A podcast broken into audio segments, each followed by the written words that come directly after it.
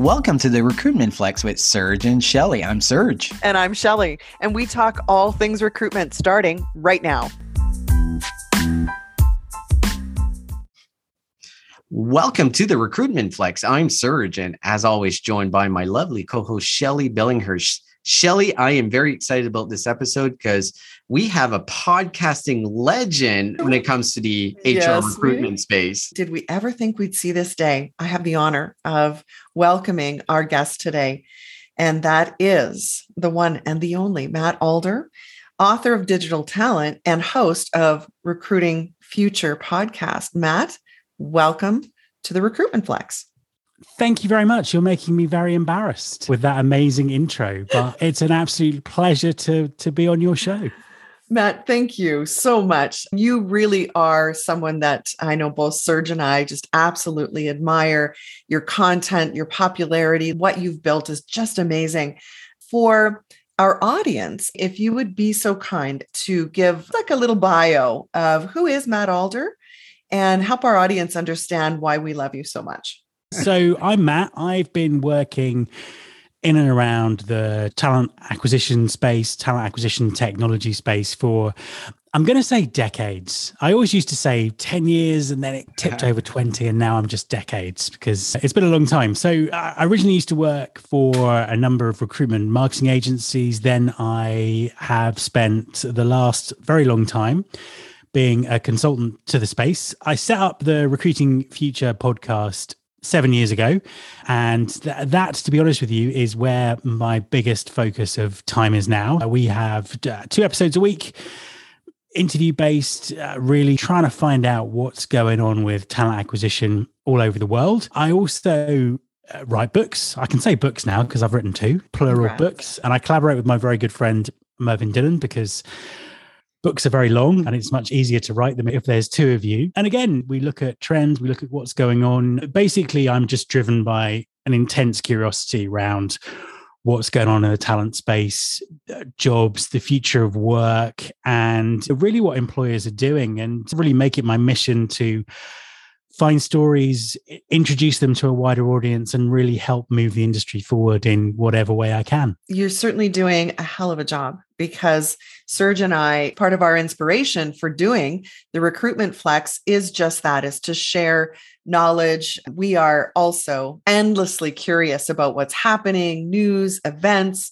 It's quite an honor to have you on our show, as you are a lot of our inspiration. So, can you talk a little bit more about your podcasting journey because you said you started your career in recruitment marketing and when did you make the shift to the greater audience here in podcasting yeah, so it's, it's 2015, but really the origins of it are a few years before that. So, round about 2011, 2012, which is 10 years ago now, thinking about it. Again, just absolutely fascinated by what was going on. If you rewind history to that point, we were looking at the rise of social media, the rise of, of mobile, things that yeah. we just take for granted and every day. So that was really piquing my interest. And I was going to conferences uh, as part of my job in the UK, in Europe, in the, in the US. And uh, I just started recording some videos and some audio with the people that I met because I was just really interested in sort of recording those stories. For, for a long time, I had content with no platform. So I was recording these stories. I didn't really know what to do with them. Around about that time, I left my full time job and became a self employed consultant. And uh, my consulting practice was based on helping companies understand what's going on, what does the landscape look like, who's using technology in what kind of way, and also what's happening in the future. So I used to run a blog called Recruiting Futurology, which is a bit of a mouthful. um, and I published some of the the interviews that I'd recorded on the blog. And then 2015 came along. I've always been interested in podcasting, fascinated by radio and, and audio. And I decided just to take the leap and take the work I was already doing and trying to find a way of publishing it. The podcast was born. It was kind of really grew out of the blog um, because I had been blogging for quite some time. And I think I did one or two episodes a month for a while, and then momentum got going and it grew from there, really. So I think it was huge interest that I have in talent acquisition, but also in yeah uh, audio production and podcasting. It was just the right time because it was before podcasting had become mainstream. So there was a, wave to, to surf there in terms of the show's audience growth. One of the things that that I've always said is when I started, I committed in my head to 50 episodes. It's like, I'm going to do 50 episodes. I'm not even going to look at the traffic or think about anything like that because mm-hmm. I'm really doing this because I enjoy doing it and it's helping to inform my work as a consultant. It's helping me to have conversations with with people that I might not be able to have. I made that commitment and then I've never really looked back since then. And so how many episodes are you at? So this morning I published episode 417. oh my God. So obviously, we can never, ever run out of things to talk about when it comes to talent acquisition. you know, the interesting thing that I actually discovered this morning is each of my episodes has a different title. So this morning's was called Optimizing the Recruiting Process, and it's an interview with a brilliant um, person from SHL talking about how to make recruiting quicker without losing quality. In 417 episodes, I've never actually used the same title, which is I, am staggered that, that, that that's actually been the case. But I think it also just illustrates uh, how much is going on in our space at the moment and how much mm-hmm. there is to talk about. And I always get really excited when I see people launching podcasts and growing podcasts because I think that it's such a great medium and there are so many conversations to be had. There are. And where are you located? I'm just outside Edinburgh in Scotland. So I've been up in Scotland for about for about seven years actually, but pretty much moved here just before I started the podcast. So I don't know if those two things are those two things are related in any way. Okay, sorry, I'm hogging all the questions here, Serge. I know you are dying to get a word in. So is most of what you talk about? Are you looking at the European market? I know you touched on the fact that you're global. And because we're Canadian, part of that North American scene. But when you're looking globally, where do you see the most interesting things coming from in, so, in terms of advancements? Yeah, it's interesting. It is a global podcast, but actually, the majority of the audience for the podcast is in the US and the majority of the guests come from the US as well. So um, I've always seen uh, North America as a place that really sort of pioneers um, innovation in our space. And part of that is obviously it's where a lot of the technology comes out of. But also, I think that there's a slightly different attitude to innovation and trying new technologies. And I think Europe is much more, I was going to say skeptical, I'll say conservative in its approach to, to how it develops and how it sort of tries technology. Having said that, I think that's changed a lot over the last um, few years. I think we're genuinely global now in terms of innovation. And there's some brilliant stories that come out of Europe. I've had some brilliant stories that have come out of Australia, some amazing stuff that's being done in India. So I think things have shifted to be more global, but a lot of the focus of my show is on the US. Yeah, the US and Canada, we're both in North America, but we look at what's happening in the US very similar to how you just described. We are lagging behind the US when it comes to new technology adoption for sure. For sure. Uh, we're starting to see that change. We're starting to see a lot of great startups, a lot of new technology coming out of the country, and we're starting to see some companies adapting to this new reality because they have no choice to now compete in a worldwide market. But I wanted to take a step back and, and go into your book because there is so many different theories, different advice out there for recruiters. So I was curious about your book that is coming out in Canada called Digital Talents, March 29th. It's available in Europe right now. But what are the key messages from this book?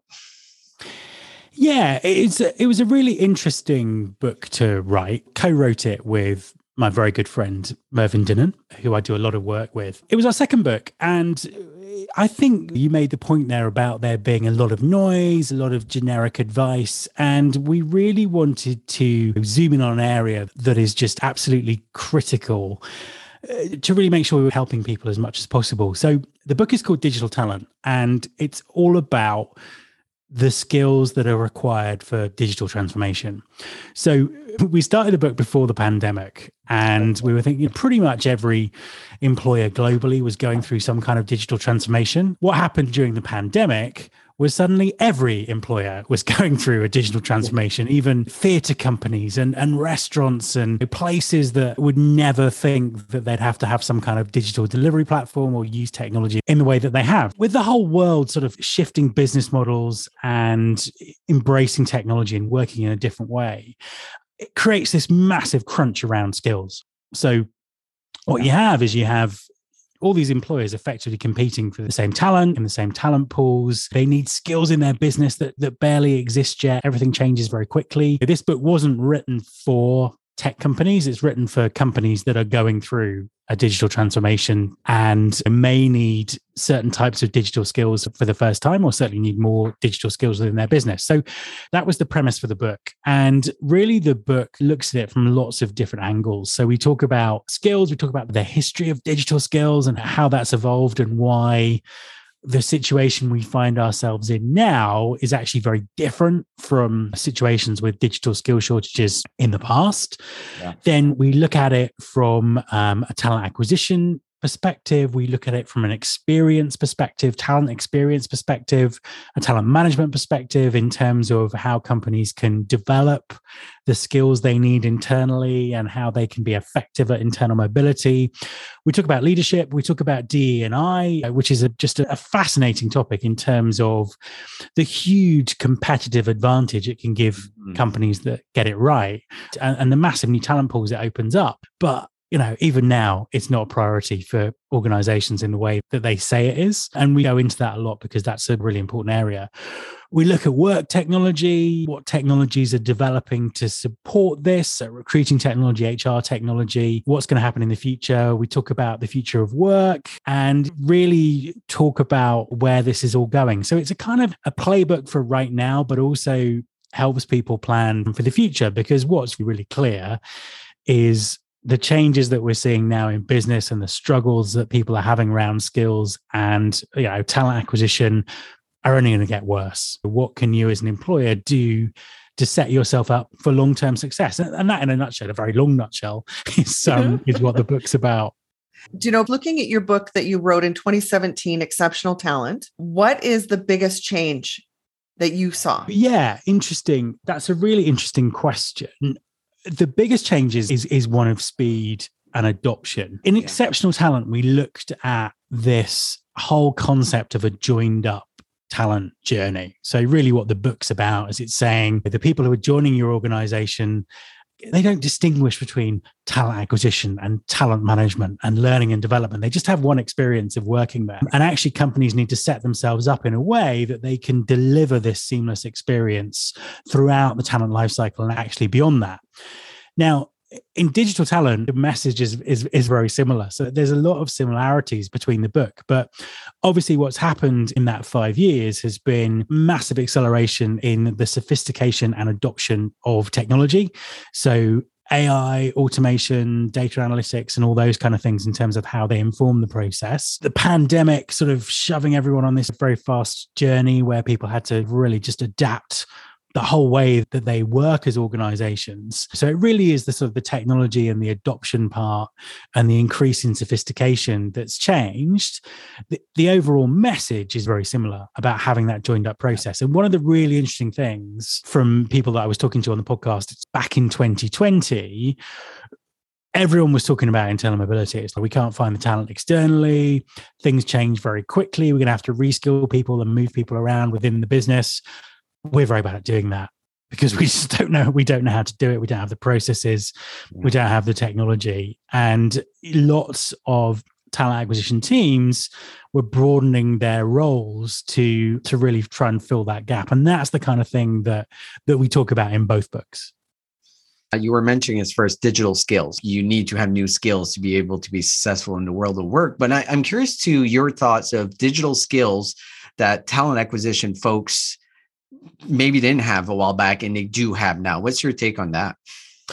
Yeah, interesting question. And in the book, we talk about the transformation of HR and the transformation of talent acquisition to keep pace with the transformation that happens within organizations. There's a lot of debate about this. There's lots of different things going on. I think the, the biggest sort of trend to me has been around things like automation.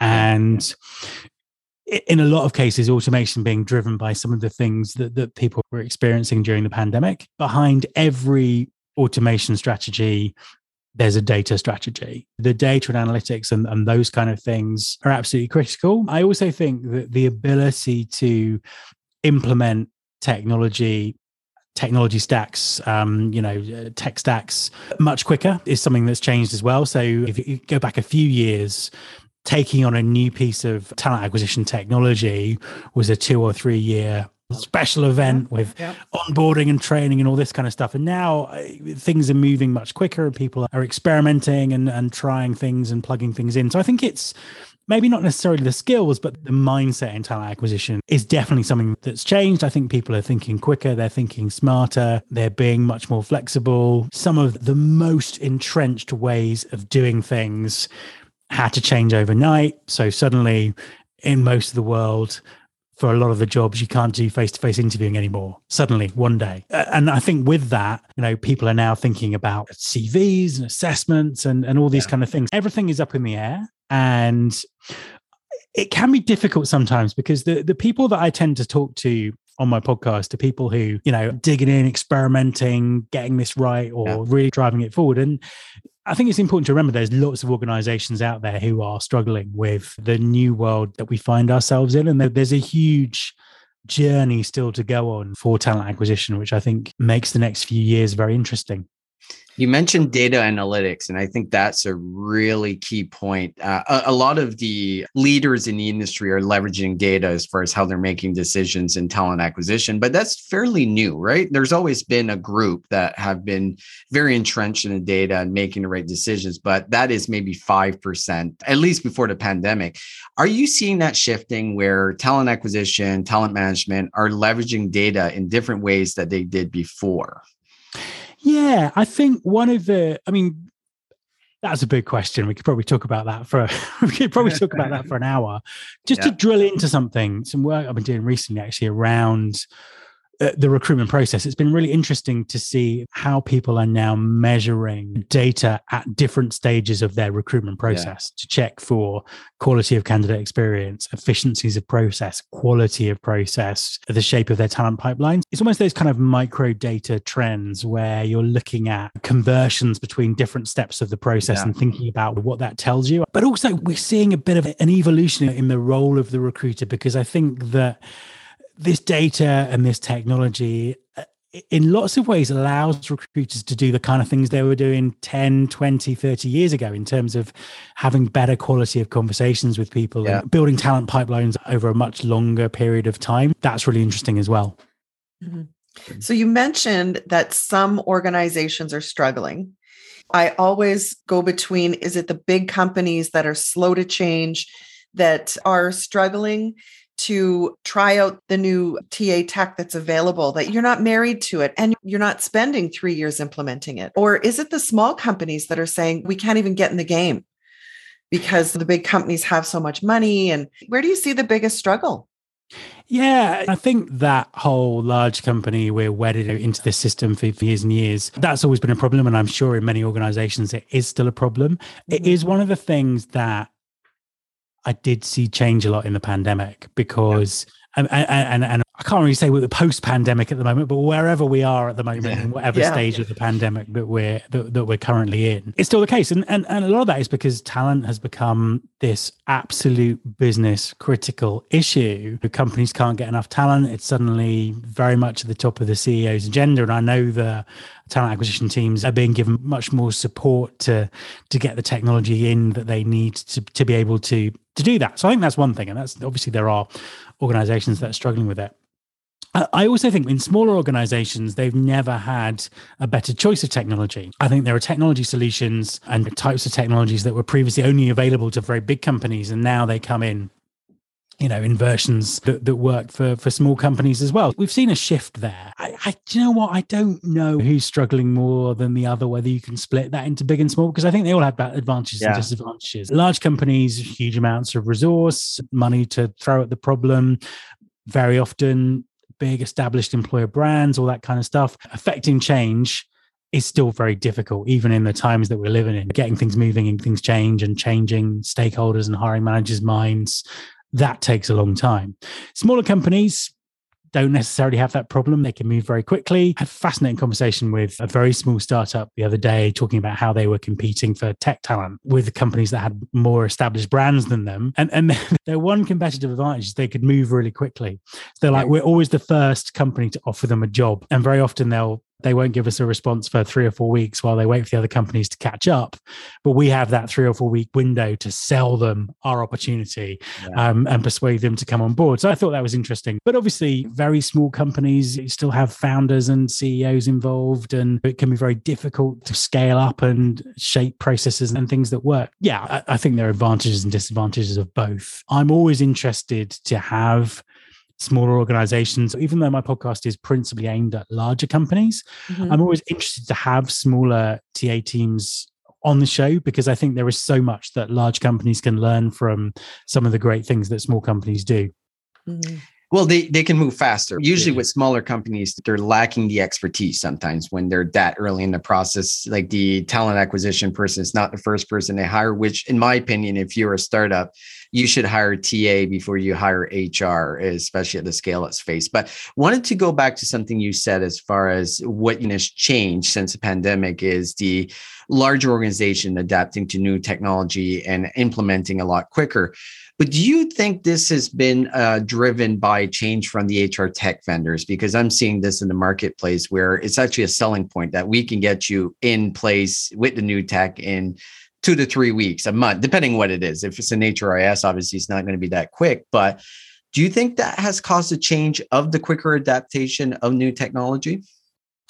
Yeah, and I think it's been a trend that has evolved over a, a, number of years. This this sense of interoperability, managed to say that, and things just being able to work together much quicker, and also technology becoming easier to use as well things being much more intuitive and not having to go through weeks and weeks of training teams you know how to use things they're just easy to use so i think a, a lot of them are tech trends that we've been seeing broader tech over over a long period of time and i think we've just got to that point along with the just seismically vast yeah. investment in hr um, and recruiting technology at the moment, which means that innovation is at a pace and scale that we've never seen before. And I think it would be very difficult for an employer to ignore that because of the opportunities that it brings, but also because of the amount of competitive advantage that they can lose by not adopting some of the tools and techniques that their competitors are.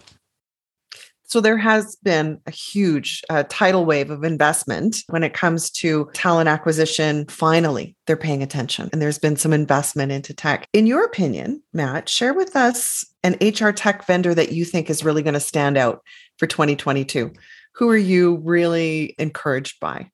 Uh, it's a difficult question because you're, you're asking me to pick favorites here. Yes, yeah, absolutely. I can't possibly, I can't possibly do that. I can mention a few that I'm finding interesting. Now, I've actually picked four, okay. if, I, if okay. I'm allowed.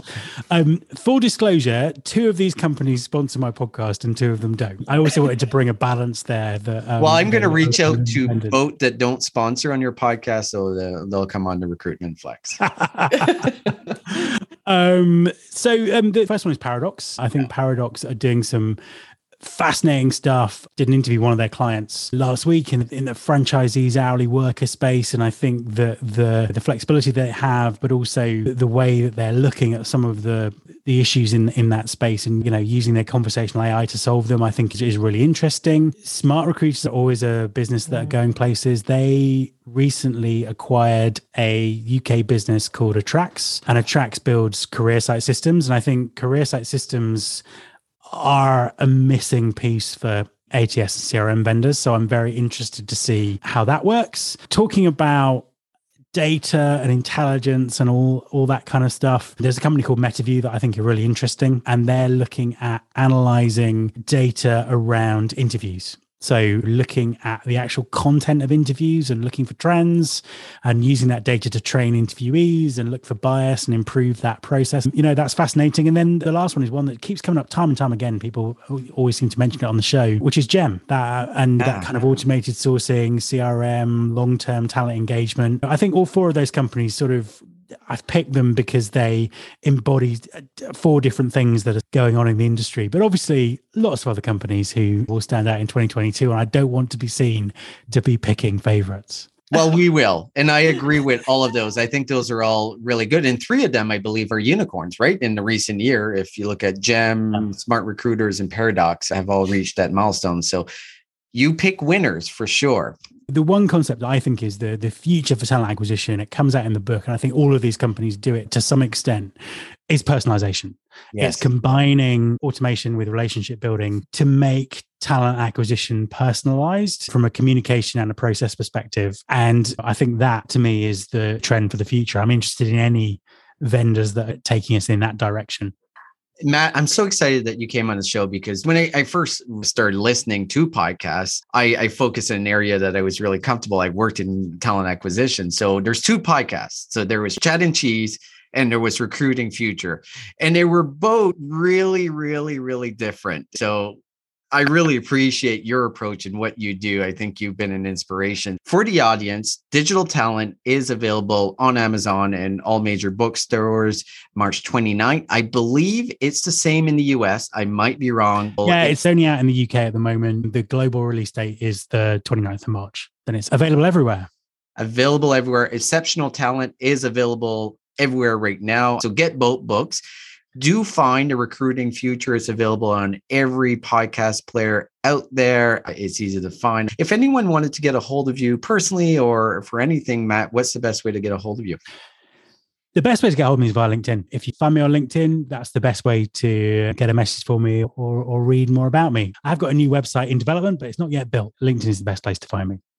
And are you going to be at RecFest? Yes. Okay, we're going to see you there because me and Shelly are trekking all the way to England. So I look forward oh, to fantastic, fantastic. I look forward to meeting you there um, and enjoying the the legendary RecFest uh, hospitality. I look forward to it, Matt. Yes, it was, me too. Thank you so much for joining us. Thank you, Matt. My absolute pleasure. See you thank soon. You.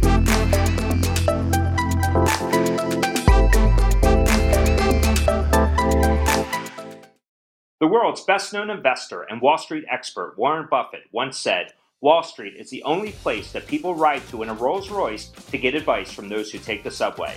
Mr. Buffett's quote is remarkably accurate, but how many people would rather receive advice from him than someone simply guessing?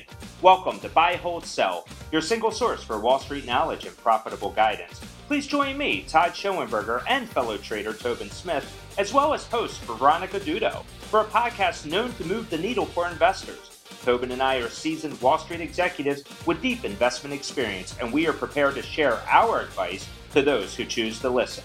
Download Buy, Hold, Sell today on the Evergreen Podcast Network or your favorite podcast channel.